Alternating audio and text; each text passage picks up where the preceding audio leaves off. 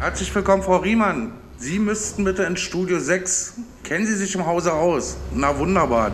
Dann kennen Sie ja den Weg in die zweite Etage.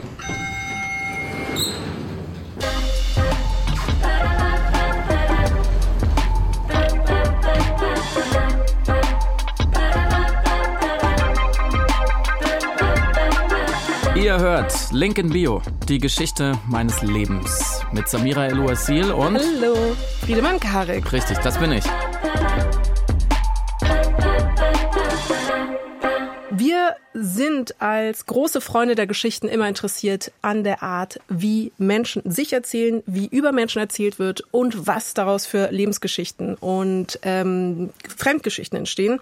Und deswegen betrachten wir hier in diesem Podcast eben die verschiedenen Arten des Sich-Erzählens.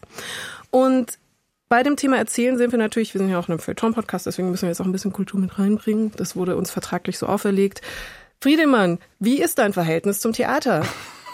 Ich bedanke mich für diese Frage, möchte sie gerne beantworten. Wir kennen uns schon lange und manchmal begegnen wir uns auch sogar. Also eine richtige Beziehung. Ja, tatsächlich, kann man schon sagen. Ist vielleicht eine Fernbeziehung, würde ich ähm, sagen. Aber das letzte Mal im Theater war ich ja sogar mit dir. Das, das war besonders schön. Und zwar in einem Stück mit dem klingenden Namen und sicher ist mit mir die Welt verschwunden. Ähm, und darin hat eine Schauspielerin gespielt, die wir heute zum Glück zu Gast haben. Sie ist ein Gast, die nicht nur selber eine interessante Geschichte mitbringt und, glaube ich, ein paar sehr gute Geschichten zu erzählen hat, sondern vor allem auch Geschichten von denen gerne erzählt, die sie selbst nicht erzählen können. Deswegen freuen wir uns ganz besonders auf Katja Riemann. Hallo Katja.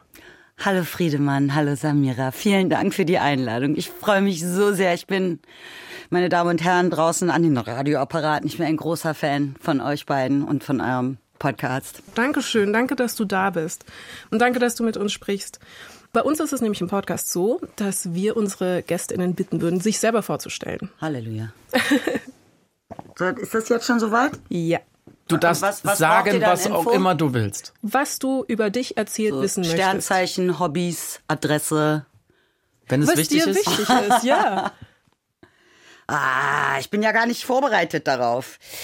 Ja, äh, schönen guten Tag. Mein Name ist Katja Riemann. Es ist vielleicht interessant zu wissen, dass ich zwei Mittelnamen habe. Das wäre mir, glaube ich, wichtig zu erzählen. Ich heiße Katja Hannchen Leni Riemann, mhm. nach beiden, meinen beiden Großmüttern, Schön. die ich niemals kennengelernt habe.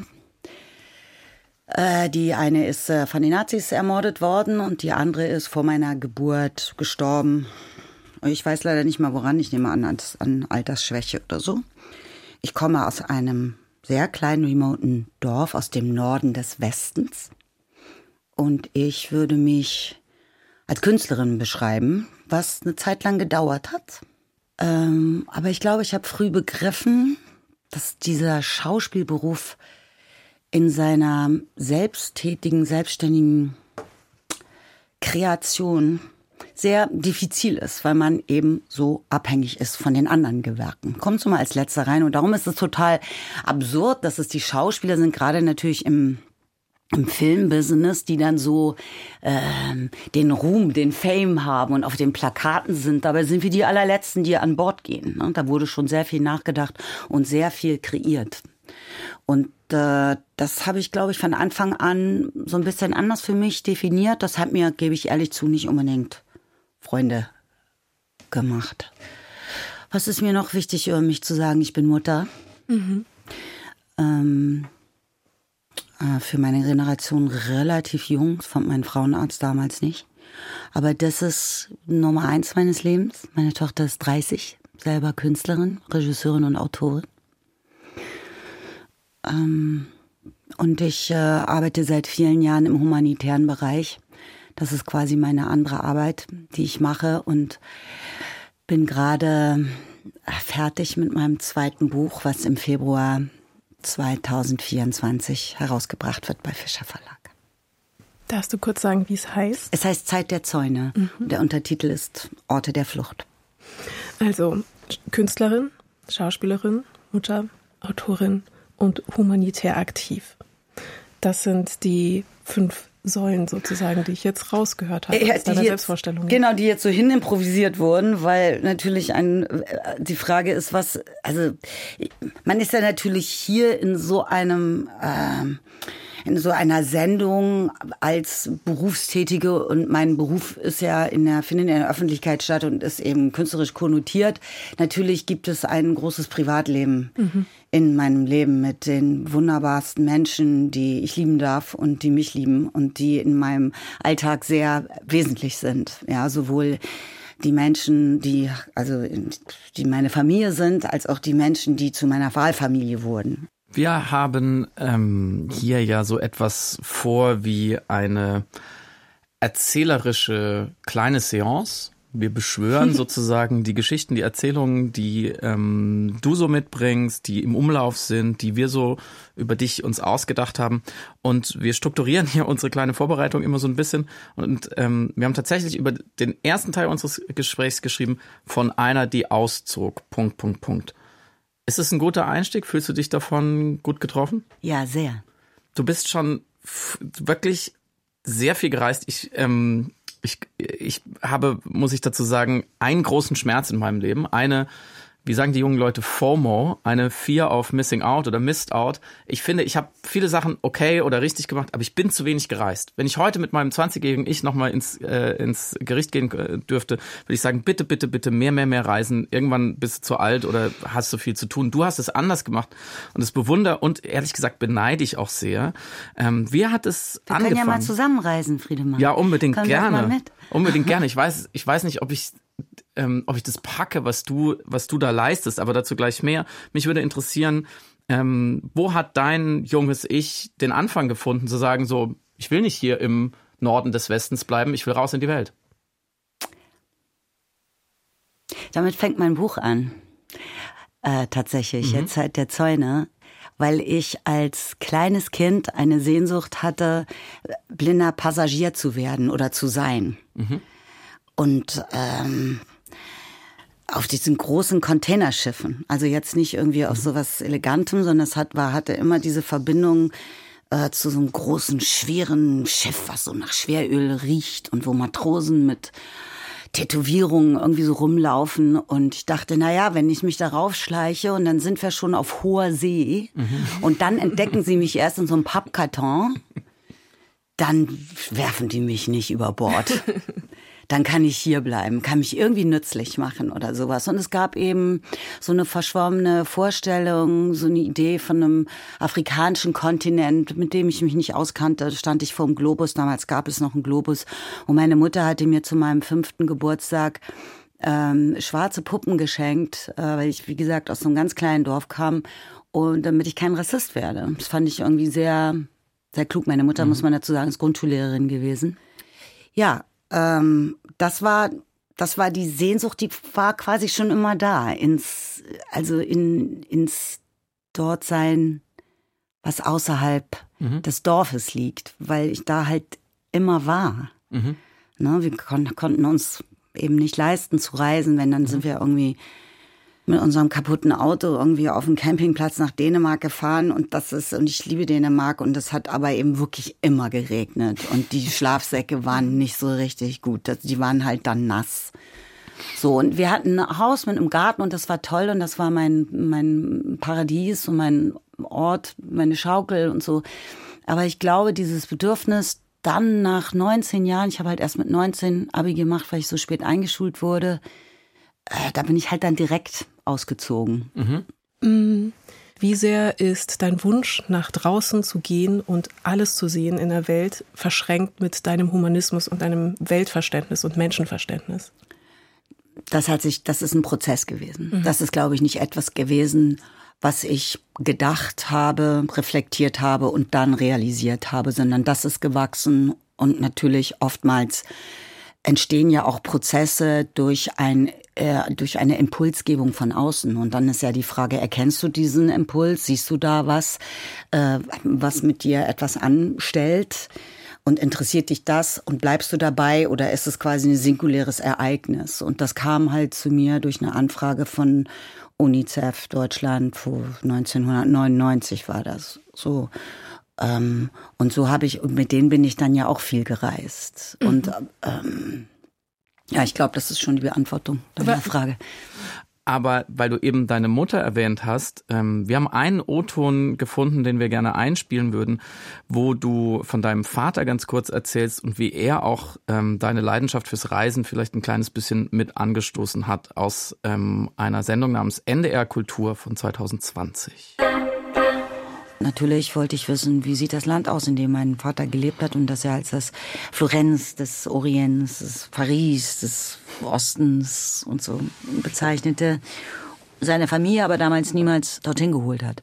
Warum nicht? Ja, das müssen Sie ihn selber fragen, können Sie aber nicht mehr. Haben Sie Äh, die Frage gefragt? ist, warum sind wir niemals eher dorthin gegangen? Weil meine Geschwister sind nicht dort gewesen. Ich bin die einzige aus der ganzen Familie, die jemals in den Libanon gereist ist. Das sind vier Stunden. Weißt du? Du bist in den Libanon äh, gefahren damals, du last? Ja. Ich finde es mal lustig, sich selber zu hören, oder? Das stimmt allerdings. Das ist wirklich Zum schräg. Glück müssen wir das nicht so oft machen. Wie war das in den Libanon damals zu fahren, in, in dieses Florenz des Orients? Ich hab, oder Paris des Ostens, ich habe die Ja, Ausdrücke gehört, das klingt unfassbar schön. Das wurde früher so, tatsächlich so gesagt. Das wurde mir immer von allen Seiten kolportiert. Und das war bevor der Bürgerkrieg dort begann, was 1975 war. Und der ging ja sehr lang, bis 92, weswegen mein Vater als Ausländer eben evakuiert wurde und so zum zweiten Mal Krieg erlebt hat. Ja, ich habe ja äh, alte Eltern. Also es hört sich irgendwie despektierlich an. Ich habe ja sehr viele ältere Geschwister und meine, also das heißt, bei mir ist es die Elterngeneration, die den Krieg als junge Menschen erlebt haben, den Zweiten Weltkrieg. Und ja, und so, so musste mein Vater dann da eben äh, das Land verlassen und von all dem schönen äh, Florenz, blablabla, das äh, Paris ist nicht mehr so viel übrig geblieben. Aber man kann das eben partiell noch sehen in einzelnen Häusern. Das kennen wir ja hier in Deutschland auch, wenn du in mittelgroßen Städten bist, wo du plötzlich dann in so einer Straße stehst, wo so vier Häuser aus dem, keine Ahnung, aus dem anfänglichen 19. Jahrhundert stehen, wo du denkst, oh, so war mal ganz Wiesbaden, so war mal ganz Karlsruhe oder weißt du, so war mal ganz Emden oder sowas, Ja. weißt du? Ja, da sieht man so sehr auch manifestiert, was, was wir verlieren in solchen Zeiten, unwiederbringlich. Und das ist mir immer wieder begegnet ähm, in der Beschäftigung mit deiner Arbeit, dass du, das ist jetzt ein Beispiel unter vielen oder auch was du eben erzählt hast von der Sendung mit einem Thema, wo viele einfach sagen würden, nee, das ist mir zu dunkel, das ist keine Lust drauf, das mache ich nicht, dass du, wenn man so will, du gehst dahin, wo es weh tut. Du gehst dahin, wo andere Leute sich nicht hintrauen. Siehst du das auch so? Ja, ich finde es schön, dass du das so sagst. Also ähm, ich würde ich würde nicht über andere jetzt richten wollen im Sinne von die trauen sich da nicht hin, sondern es ist vielleicht eher es sind das Destinationen, an die ich fahre, die nicht unbedingt touristisch sind, würde ich jetzt mal sagen. So das ist jetzt nicht im Reisekatalog hier. Ouagadougou oder so, ne? Wobei ich es jedem empfehlen kann, zum Beispiel nach Ouagadougou zu fahren, weil es ist fantastisch ähm, ob es vielleicht eine andere Form von Reise, aber ich fühle mich dann schon auch verpflichtet, hm, ohne da anmaßend sein zu wollen. Ich sage, dafür fahre ich ja. Und ich kam dann zurück als wie eine Botschafterin oder Schallverstärker, wie man auch immer das man nennen möchte, und sag, und das sind die Geschichten, die ich mitgebracht habe. Und die sind ja nochmal so ein bisschen anders äh, im Narrativ, das ist ja euer Spezialgebiet. Das ist hier verboten. ähm, weil ich ja eben keine Journalistin bin und sowieso keine Politikerin und aber am Ende ja auch keine humanitär arbeitende, sondern eine begleitende von oder beobachtende, betrachtende von humanitärer Arbeit oder interessiert äh, interessiert sein an etwas, ja. Diese Übersetzungsarbeit ist ja gekoppelt mit dir als Künstlerin. Also das funktioniert ja ähm, ähnlich wie bei UNICEF die Überlegung, wir haben hier einen Sachverhalt und wir brauchen jemanden, der amplifiziert, der dem Sachverhalt eine Stimme und oder ein Gesicht gibt. Aber Amplifiziert. Das ist tollen Wörter. Frau, oder? Ja. Aber würdest du, du hast nämlich gerade von dem Gefühl der Verantwortung, dass du diesbezüglich auch spürst, gesprochen. Und ich habe mich gefragt, ist es die Schauspielerin Katja Riemann, die Künstlerin Katja Riemann, die diese Verantwortlichkeit spürt? Oder bist du das als Mensch? Ich glaube, es bin das, ich glaube, es bin ich als Mensch. Wobei natürlich die Schauspielerei mich ja auch zu einem bestimmten Mensch gemacht hat.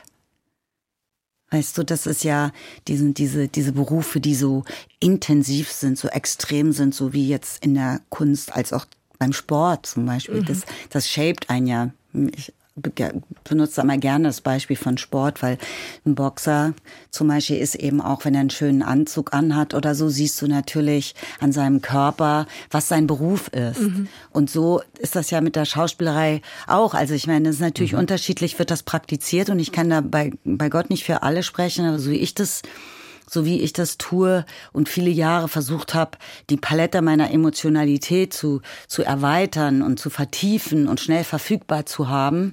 Also du weißt, wovon ich spreche, selber ausgebildete Schauspielerin Samira, ähm, dann, dann macht das ja auch was mit mit dir als Person in deinem Privatleben. Weil dann hast du diese verdammten Gefühle eben auch ständig immer parat. Zack, sind sie wieder da und grätschen dir rein in irgendeinen Moment, wo das total gut wäre, wenn die da jetzt nicht hinkämen, mhm. weil dann sonst sofort wieder darüber Bericht erstattet wird.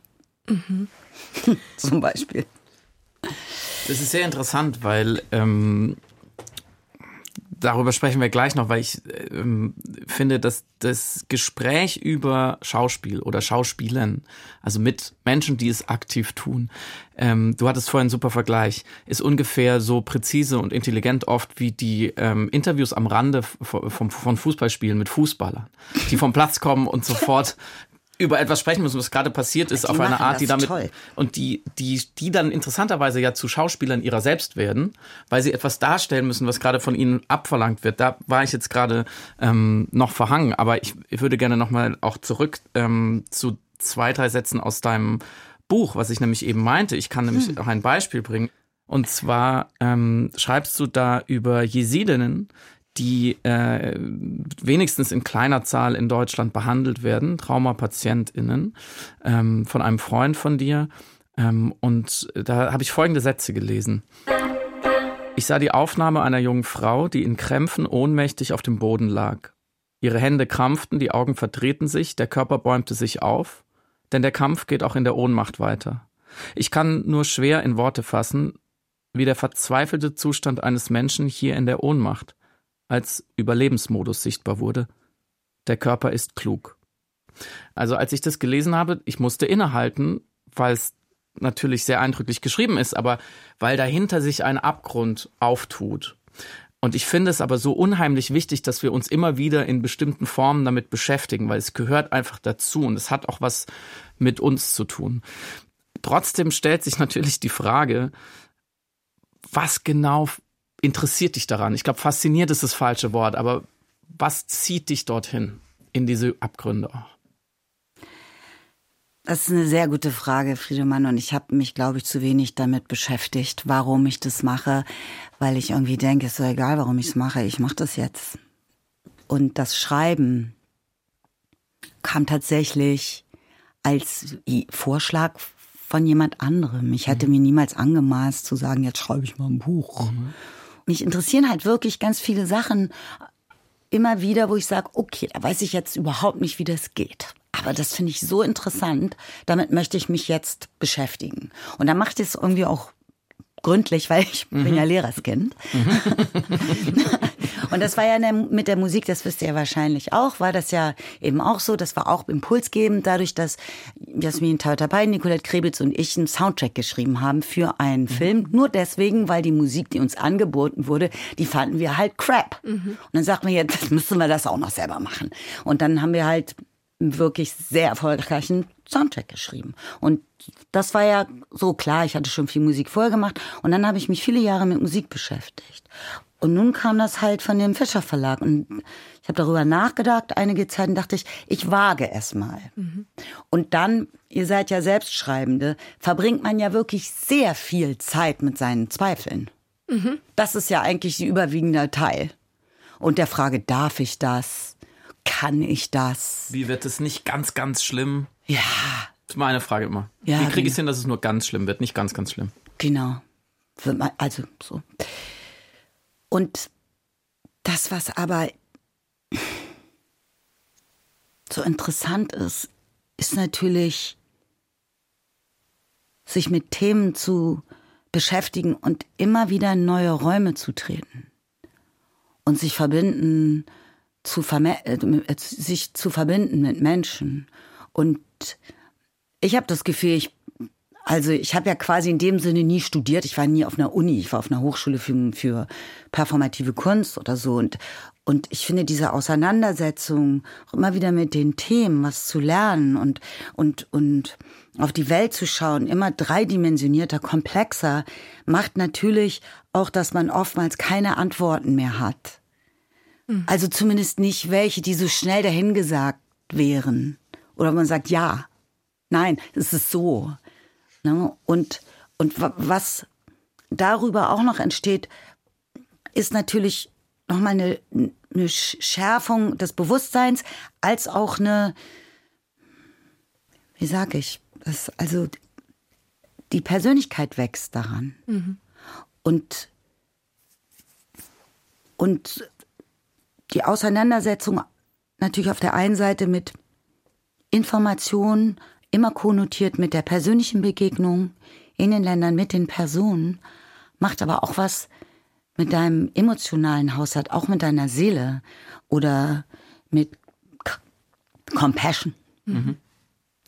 So, und das, was jetzt ähm, für mich wichtig, ich sage das auch gerne und ich schreibe da auch nur marginal manchmal drüber, ist, dass ich seit zwei Jahren äh, eine Meditationstechnik studiere die sehr viel mit Schauspielerei zu tun hat und die, die mich auch begleitet auf meinen Reisen. Mhm. Bin tatsächlich noch nicht die Praktizierende jeden Tag. Und ähm, ja, ich, also es macht mich zu einem fühlenden Wesen. Mhm. Anders kann ich nicht sagen. Das sind wir ja sowieso. Aber trotzdem brauchst du ja manchmal den Prozess dahin, diese Erkenntnis auch zu haben. Mhm. Also als gefühltes Moment in dir. Samira könnte das alles viel besser erklären. Nein, nein, nein, du, nein, nein, überhaupt nicht. Ähm, ich, also ich äh, fühle und höre absolut, was du sagst. Mhm. Und ähm, du hast gerade gesagt, es schärft das Bewusstsein, genau diese Arbeit. Und ich wollte dich fragen, wohin hat es dein Bewusstsein geschärft? Also was nimmst du mehr wahr in der Welt? Das in Anführungszeichen schlechte Böse was nicht funktioniert und was irgendwie Heilung erfordert oder das, was Schutz braucht, was vielleicht eine Unterstützung braucht, eine Rettung Beides, braucht. weil es unmittelbar miteinander verknüpft ist. Mhm. Absolut. Und es ist natürlich auch immer die Frage, wie geht man auf Menschen zu? Ich glaube, dass die Angst vor dem Unbekannten in uns allen drin sitzt. Also hinauszugehen, und sich dem Unbekannten zu stellen, sei es eine Situation, ein Land, eine Person, eine Sprache, ein Essen, also Kulinarik, was auch immer, Kultur sagen wir dann da möglicherweise dazu und ich weiß dann nie so genau, was das sein soll. Ähm, das, das muss geübt werden. Mhm. Hast du diese Angst auch noch? Ja, ich habe diese Angst sehr, sehr früh gehabt und ich hatte diese Angst deswegen so stark, weil meine Mutter schwer traumatisiert war vom Krieg. Mhm. Und ich geatmet habe wie meine Mutter, nämlich durch den Mund. Mhm. Ein und aus und auch nur bis hier mhm. zum äh, Zwerchfell. Und selbst in der Schauspielschule hat man das nicht geschafft, mir dieses Atmen beizubringen. Und ich, mich hat das einfach total genervt, diese Atmerei, wo ich sage, mein Gott, ich komme ja auch so zurecht. Also irgendwie geht das schon. So, und das ist ja interessant. Wir alle wissen, oder vielleicht weiß man das nicht, dann sage ich es nochmal, wenn wir uns erschrecken, machen wir Mhm. Und warum? Weil der Körper klug ist, weil, weil durch den Mund einzuatmen, zack, geht direkt Alarm ans Gehirn. Wach sein. So, wenn du jetzt aber immer im Schreck atmest, mhm. verlässt du den nie. Du kommst nie in die Entspannung. Mhm. Und ich habe dann, ich habe mit, also als sehr junge Frau, weil ich noch auf der Schauspielschule in München war das, habe ich, hab ich dann irgendwann gedacht, okay, ich muss an dieser Scheißatmerei ran, weil sonst kann ich nicht laut genug sprechen. Mhm. So, und ich kam halt nicht über die, ich konnte sehr gut sprechen, sehr fein, aber mehr als dritte Reihe hat keiner mehr gehört. Und ich wusste, ich muss atmen lernen, damit ich meine Worte da drauf setze. Mhm. Ihr merkt, wie ich plötzlich anfange, laut zu reden. Und dann bin ich zu einer Atemtherapeutin gegangen und die hat, to make a long story short, zu mir gesagt, sie müssen dahin gehen, wo ihre Angst ist. Mhm. Und da war ich halt nie hingegangen. Und das habe ich dann begonnen. Das habe ich meinen Lebtag gemacht. It's not very pleasant.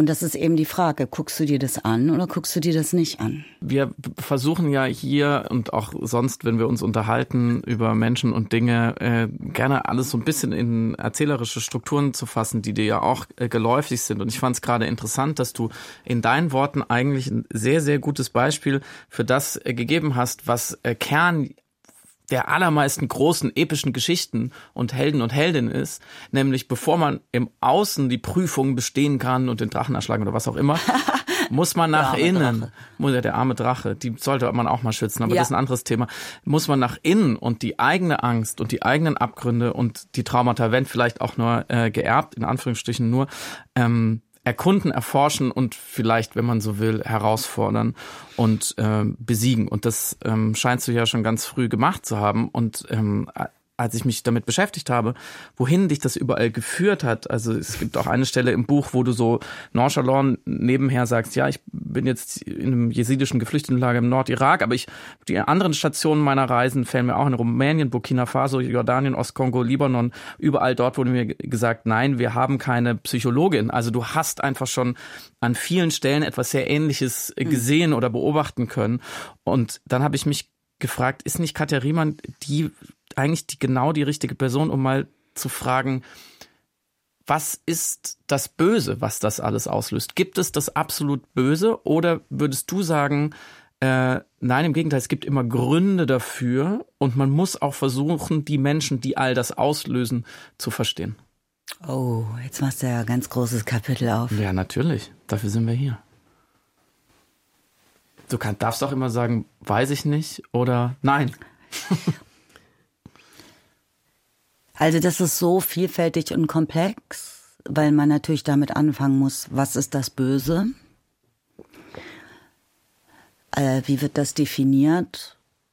Und ist es nicht auch ganz praktisch zu sagen, das ist jetzt böse oder das ist monströs? Das sind die Monster, die Dämonen. Das gehört dann ja alles so in eine Kiste. Und damit haben wir das geklärt. Mhm. Ich habe jetzt, erzähle ich euch jetzt einfach mal etwas gemacht. Ich veröffentliche das auch oder so, obwohl das was sehr Persönliches ist. Ich habe mich mit Psilocybin beschäftigt, mhm. weil ich ja meditiere und da gibt es ja so eine Konnotation. Und in diesem Zusammenhang habe ich mich mit Schlangen beschäftigt. Mhm. Ähm, weil die in mein Bewusstsein drangen. Und es ist sehr interessant zu sehen, dass die Schlange in der Geschichte der Menschheit bei den äh, Naturvölkern, als es äh, noch keine monotheistischen Religionen gab, die Schlange Schutz war, mhm. ähm, Kraft war, Weiblichkeit repräsentierte und Erkenntnisgewinn. Mhm. Bis, bis man halt die Bibel geschrieben mhm. hat. Und dann hat man aus was ganz Gutem, Starken, Beschützenden, Wissenden genau das Gegenteil gemacht. Also, jetzt sind wir ja wieder in, in, in den Narrativen. Mhm. So, das heißt, das Böse, du kannst es ja immer, immer wieder, jetzt fange ich gleich an zu weinen, du kannst es,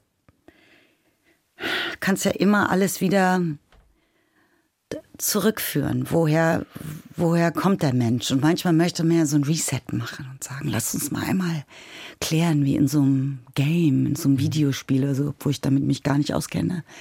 Weißt du, nochmal die Schachfiguren aufbauen. Die sind ja ganz durcheinander. Wie wollen wir denn jetzt nochmal ein neues Schachspiel spielen? Alles ist durcheinander geraten und so, und jetzt macht man den Grund, macht man jetzt auch kaputt. Man kann schon gar nicht mehr die einzelnen Felder sehen. Mhm. Weißt du, man möchte, oder manchmal möchte man noch so kurz mal innehalten. Und ähm, ja, also ich kann die Frage ähm, nicht beantworten, was ist das und woher kommt das? Hat was in dir ist in deinen Prozessen im Kontakt mit verschiedenen Formen der Gewalt kaputt gegangen?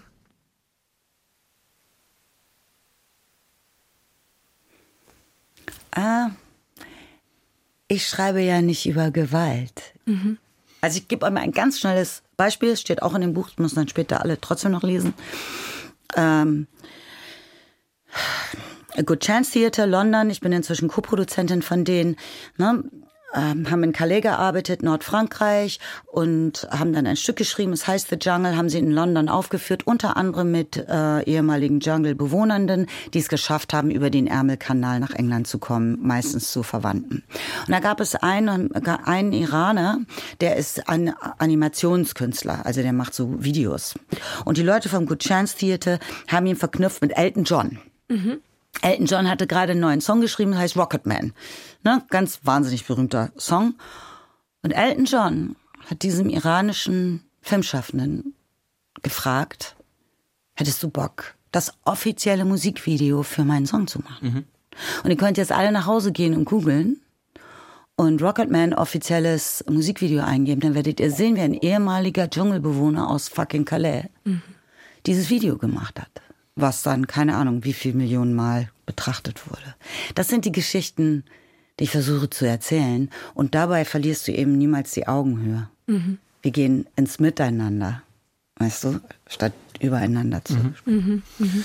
Fühlst du dich in dieser deiner Mission, diese Geschichten nach Deutschland zu bringen, genug wahrgenommen, fair wahrgenommen? Als mein erstes Buch rauskam, wurde oft gesagt, das habe ich ja gar nicht gewusst und ich ging dann nach Hause und äh, war ganz traurig und auch ja bekümmert, mhm, weil ich dachte, ja, das ist eben total erfolglos, was ich da mache. Und dann habe ich es irgendwann umgedreht und habe gesagt, okay, äh, ihr wisst das jetzt nicht. Das macht ja nichts, dass ihr das nicht wisst, aber ich mache das seit 20 Jahren. Man könnte mhm. es wissen, wenn man es wollte. Mhm. Mhm. Ich glaube, das war ein Nein, oder? Auf die Frage. Wir können auch gerne über äh, meinen studierten Beruf sprechen. Wir müssen jetzt müssen wir nach Hause gehen schon ist schon. Nee. Also darüber können wir auch gerne noch sprechen, wenn ihr das möchtet. Äh, klar, ich, äh, ich wollte nur äh, loben, ich mochte die Umkehrung, die Flucht nach vorne, also ähm, festzuhalten, wenn man das Gefühl hat, etwas bekommt keine Aufmerksamkeit, dann zu sagen, das ist aber nicht ähm, bei mir gelagert das Problem, sondern das liegt dann auf der anderen Seite, nämlich ähm, einer publizistischen Sphäre, die dann sich nochmal nicht genügend damit auseinandergesetzt hat. Ich habe ähm, am Anfang, ähm, hattest du gesagt, dass es eben äh, spezifisch in Deutschland eine Diskrepanz gibt zwischen Künstlerin und Schauspielerin. Dass immer noch so getan wird, als sei das eine nicht direkt oder als könnte man diese beiden Sachen nicht fairerweise synonym benutzen. Und das ist interessant, beim Französischen geht das wunderbar, auch im, im Englischen auch.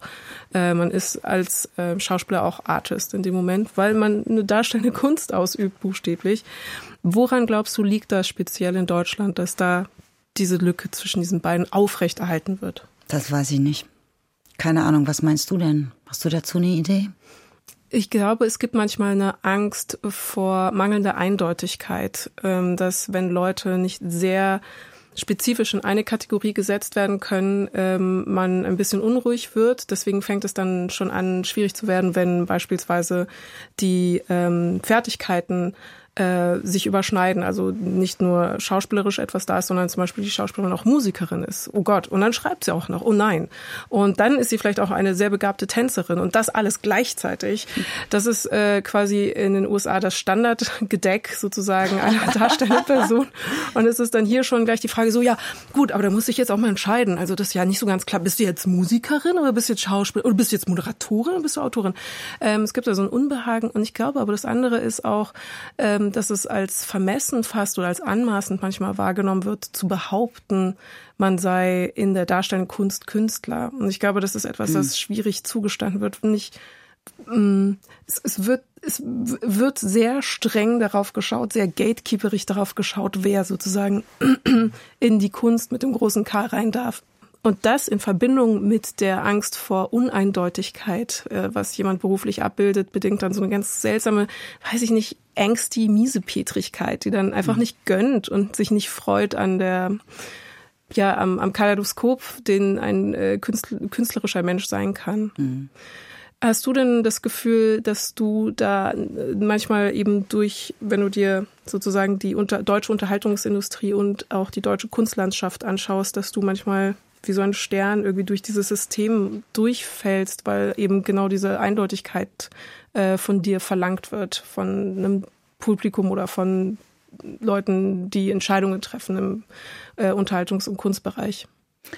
Ich glaube, ich beschäftige mich nicht so wahnsinnig viel mit der Außenwahrnehmung über meine oder zu meiner Person. Gar nicht? Über zu für, das habe ich jetzt Präpositionsproblem. Du weißt das. ja. Also, nee, weil ähm, das macht mir so ein unbehagliches Gefühl. Das macht mich auch immer so ein bisschen traurig. Weißt du, ähm, Warum weil, naja, weil es ist ja auch, wir sind ja, das geht euch doch auch so, wir sind ja als, als, als Personen, die in der Öffentlichkeit stehen, das wissen wir ja auch, sind wir ja natürlich auch ähm, der Reaktion auf, auf dessen, was wir tun, aus, ausgesetzt. Und ganz oft wird das ja vermischt mit dem, was wir sind. Mhm. Also jetzt konkret als Vielleicht ist es also für dich als Moderierende oder für euch als Moderierende auch so. In, im, als Schauspielende ist es auf jeden Fall so, dass man eben das nicht so richtig gegriffen kriegt zwischen was ist gespielt, also was die Schauspielerin, was die Figur, was, was bin ich, was ist meine Persönlichkeit. Das ist so ein bisschen so wie mh, äh, SchriftstellerInnen, die dann, also wo man von dem Erzähler auf die Erzählende dann mhm. so, ne, und denkt, ah, das nur weil es in der ersten Person geschrieben ist, ist das jetzt seine oder ihre mhm. Geschichte. So, und das ist dadurch verpasse ich natürlich, das muss man ja wirklich sagen, verpasse ich natürlich bestimmt auch sehr viel Schönes mhm. und Freundliches, Zugeneigtes. So, aber mh, hm, ich bin da so ein bisschen trau traumatisiert, darf man es sagen. Also erschüttert und äh, merke, ich kipp schnell dann aus der Bahn, wenn man sich nicht quasi mit meiner Arbeit oder meiner Kunst oder dem, was ich versuche, auseinandersetzt, sondern dann mit mir als störendes Element durch die mhm. Persönlichkeit, die ich halt so mitbringe. Mhm. So, und da fühle ich mich dann angegriffen, vielleicht auch schon an einem Punkt, wo ich es gar nicht bin. Mhm. Und ich muss auch sagen, das ist seit vielen, vielen Jahren nicht mehr so. Mm, und das hat tatsächlich mit dem, was ich vorhin sagte, zu tun, dass ich merke, ich bin ein bisschen klüger geworden. Ich bin gelassener geworden, extrem an mir gearbeitet, auch in meinem Umgang mit. Ich mache ganz viele Sachen nicht mehr. Und ich glaube, und ich bin natürlich auch sehr alt. Ähm, und es gibt mich immer noch. Und ich glaube, das ist eine kleine Anerkennung wert bei manchen Leuten, die sonst gerne mal sagen, Ugh. weißt du, wenn jemand so lang das macht und immer noch Hauptrollen spielt. Und nicht nur Mütter. Glaubst du, es wäre als Mann, beziehungsweise wie viel leichter wäre es als Mann gewesen, das, was du gerade beschrieben hast? Oder wäre es heute noch? Du meinst innerhalb meiner, in meiner Karriere als mhm. Filmschauspielerin? Ja,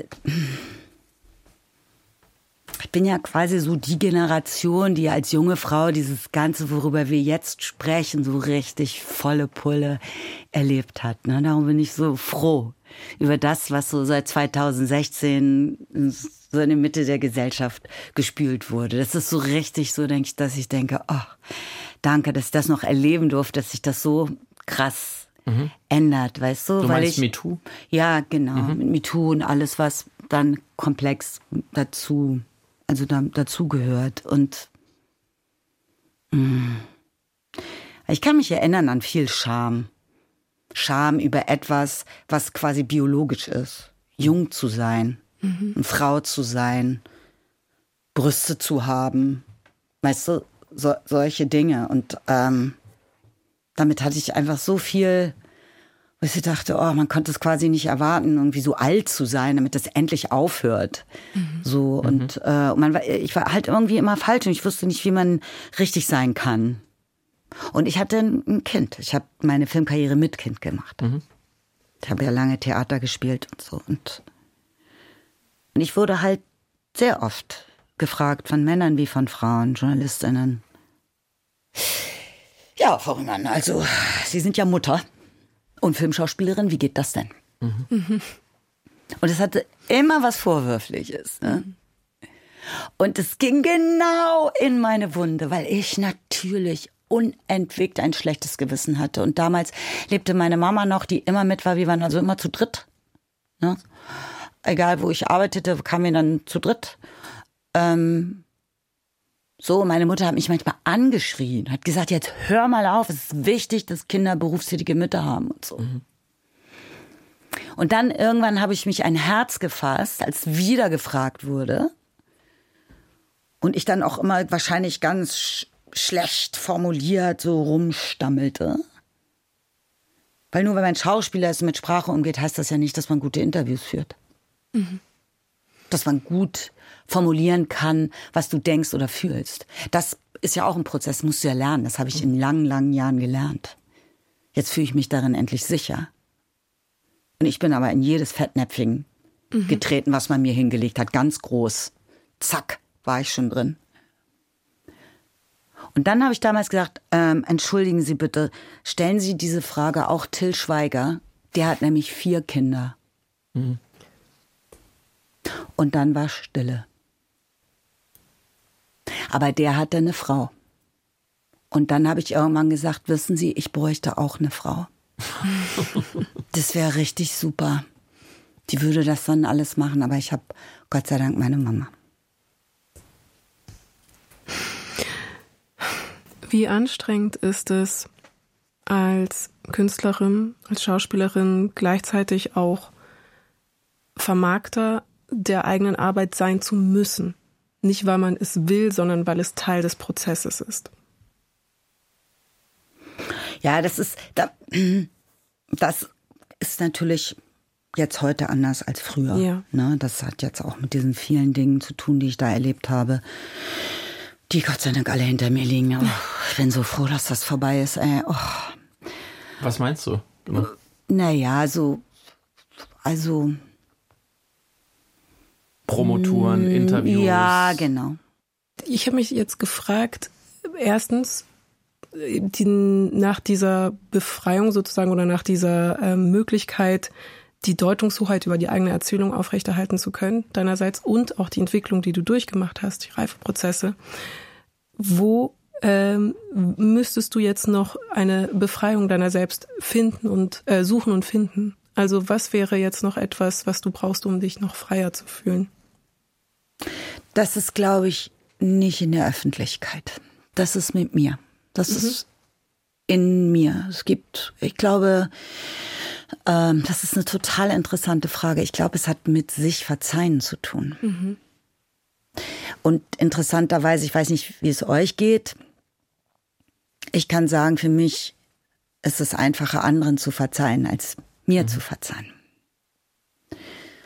Und das ist gerade so mein Thema. Ich habe das Gefühl, ich räume ein bisschen mein Leben auf und schaue mir, wie wir vorhin auch sprachen, Friedemann, also bei traumatisierten Personen, schaue mir das an, ohne dass ich das für mich in Anspruch nehmen würde, aber schau mir an, was ist da gewesen. Und das ist noch, das ist noch ein Weg. Ich, ich sage das mal, obwohl ich damit noch nicht fertig bin. Es gab eben einen Film in den 90er Jahren, der hieß Männerpension. Mm, der wurde von Detlef Buck inszeniert und da spielte er auch gleich die Hauptrolle mit Till Schweiger zusammen. Es wurde von Christoph Ott, Buena Vista International, Disney später verliehen. Und es war in einer Zeit, wo ich äh, viele sehr erfolgreiche Filme gedreht habe und, und man brauchte anscheinend für diesen Film meinen Namen, um ihn zu bewerben. Oder vielleicht war es auch einfach ein Witz. Ich glaube, das war es. War, glaube ich, ein Witz. Ähm, und über dem Plakat stand dann eben da ganz oben, wo sonst steht, äh, keine Ahnung, kann oder so, stand garantiert Katja Riemann frei. Mhm. Auf dem Plakat. Also ihr wisst das ja, ne? Und, ähm, und das war, das hat mich schon erschüttert. Und verletzt. Ähm, und ich kann heute sagen, wenn ihr mich damit verletzen wolltet, ja, das ist euch gelungen. Mhm. Das hat ganz doll wehgetan. Ich habe darüber geweint und ich weiß nicht, warum das gemacht wurde. War es der Witz? Ist es wirklich richtig lustig? Zumal in dieser Formulierung, die muss ich jetzt nicht näher erläutern. Aber wa warum? Mhm. Wir sind doch Kollegen. Wir sind eine kleine, noch mhm. eine kleine Filmbranche. Wir, wir freuen uns über jeden Erfolg von den anderen wo wir nicht mitgespielt oder partizipiert haben, weil wir wissen, wenn ihr erfolgreich wart, dann haben wir wieder Chance, unseren nächsten Film finanziert zu bekommen, weil die Geldgebenden sagen, oh, man kann mit deutschem Kino äh, Geld verdienen. Mhm. Das ist ja auch am Ende dann so ein Business. Ich, ich, ich verstehe nicht, warum. Das konnte ich aber damals so nicht sagen.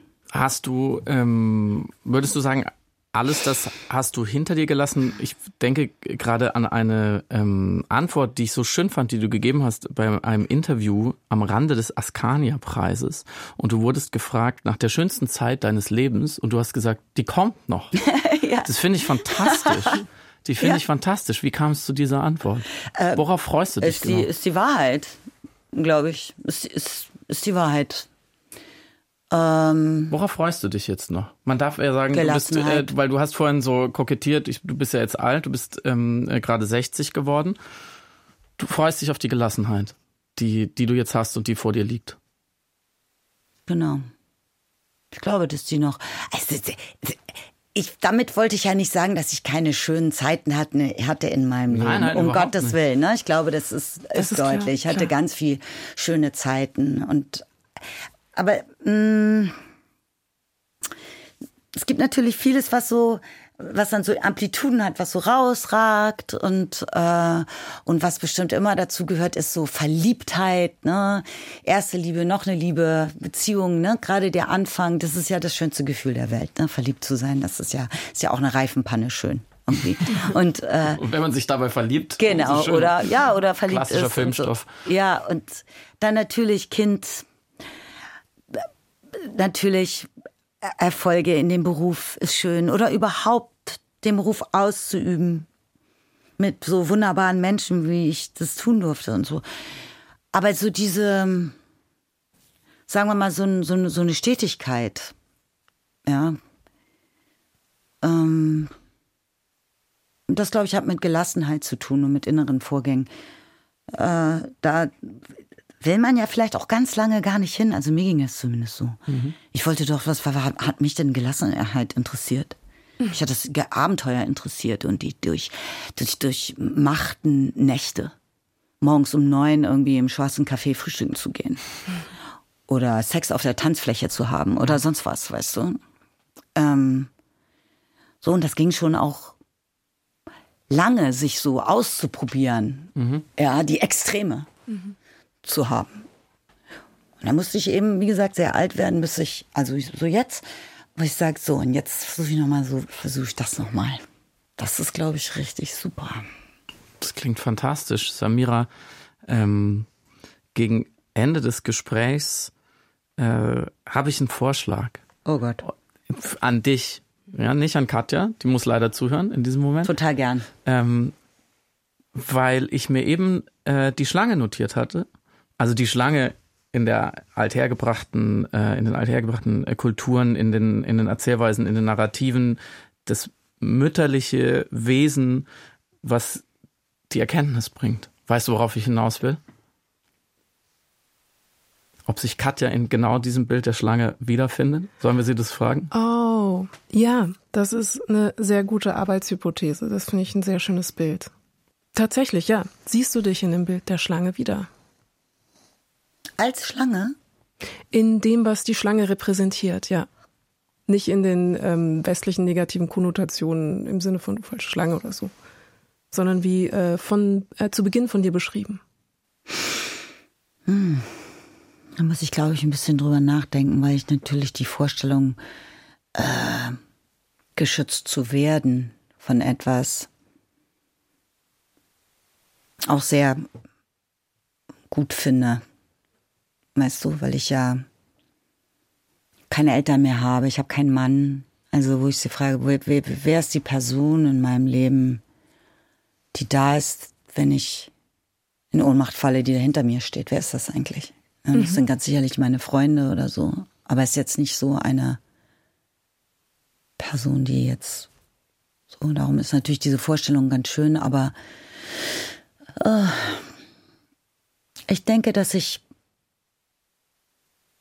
das vielleicht sein darf für manche Menschen an der Seite zu stehen. Und ich, ich ähm, bedanke mich dafür, dass sich äh, Menschen, Freunde, KollegInnen an mich wenden und sagen, darf ich dir mal was erzählen?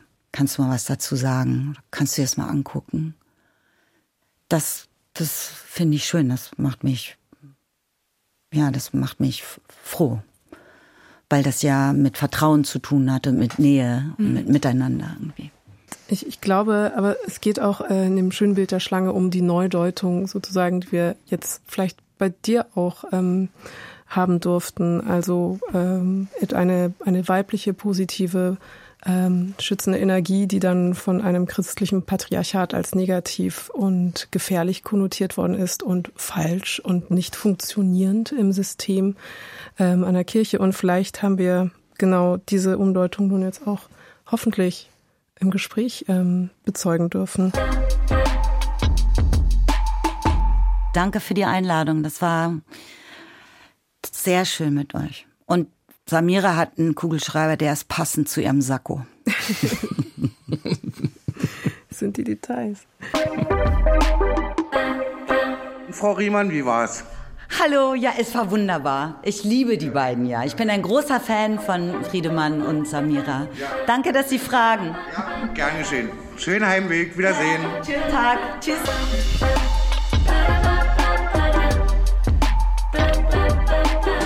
Link in Bio, die Geschichte meines Lebens, ist ein sechsteiliger Podcast von Deutschlandfunk Kultur. Jeden Donnerstag gibt es eine neue Folge. Redaktion hatten Caroline Scheer und Christine Watti. Tontechnik Sonja Maronde, Martin Eichberg und Frank Klein. Musik Jan Fraune. Coverdesign ist von Nils Schwarz und Mona Intemann. Riesendank an Marco Wiegang und Markus Wolf. Und wir heißen Samira Luasil und Friedemann Karin. Wenn euch der Podcast gefallen hat, abonniert uns gerne, gebt uns Sterne, empfehlt uns weiter, gebt uns eine gute Bewertung. Wir freuen uns Anuncio.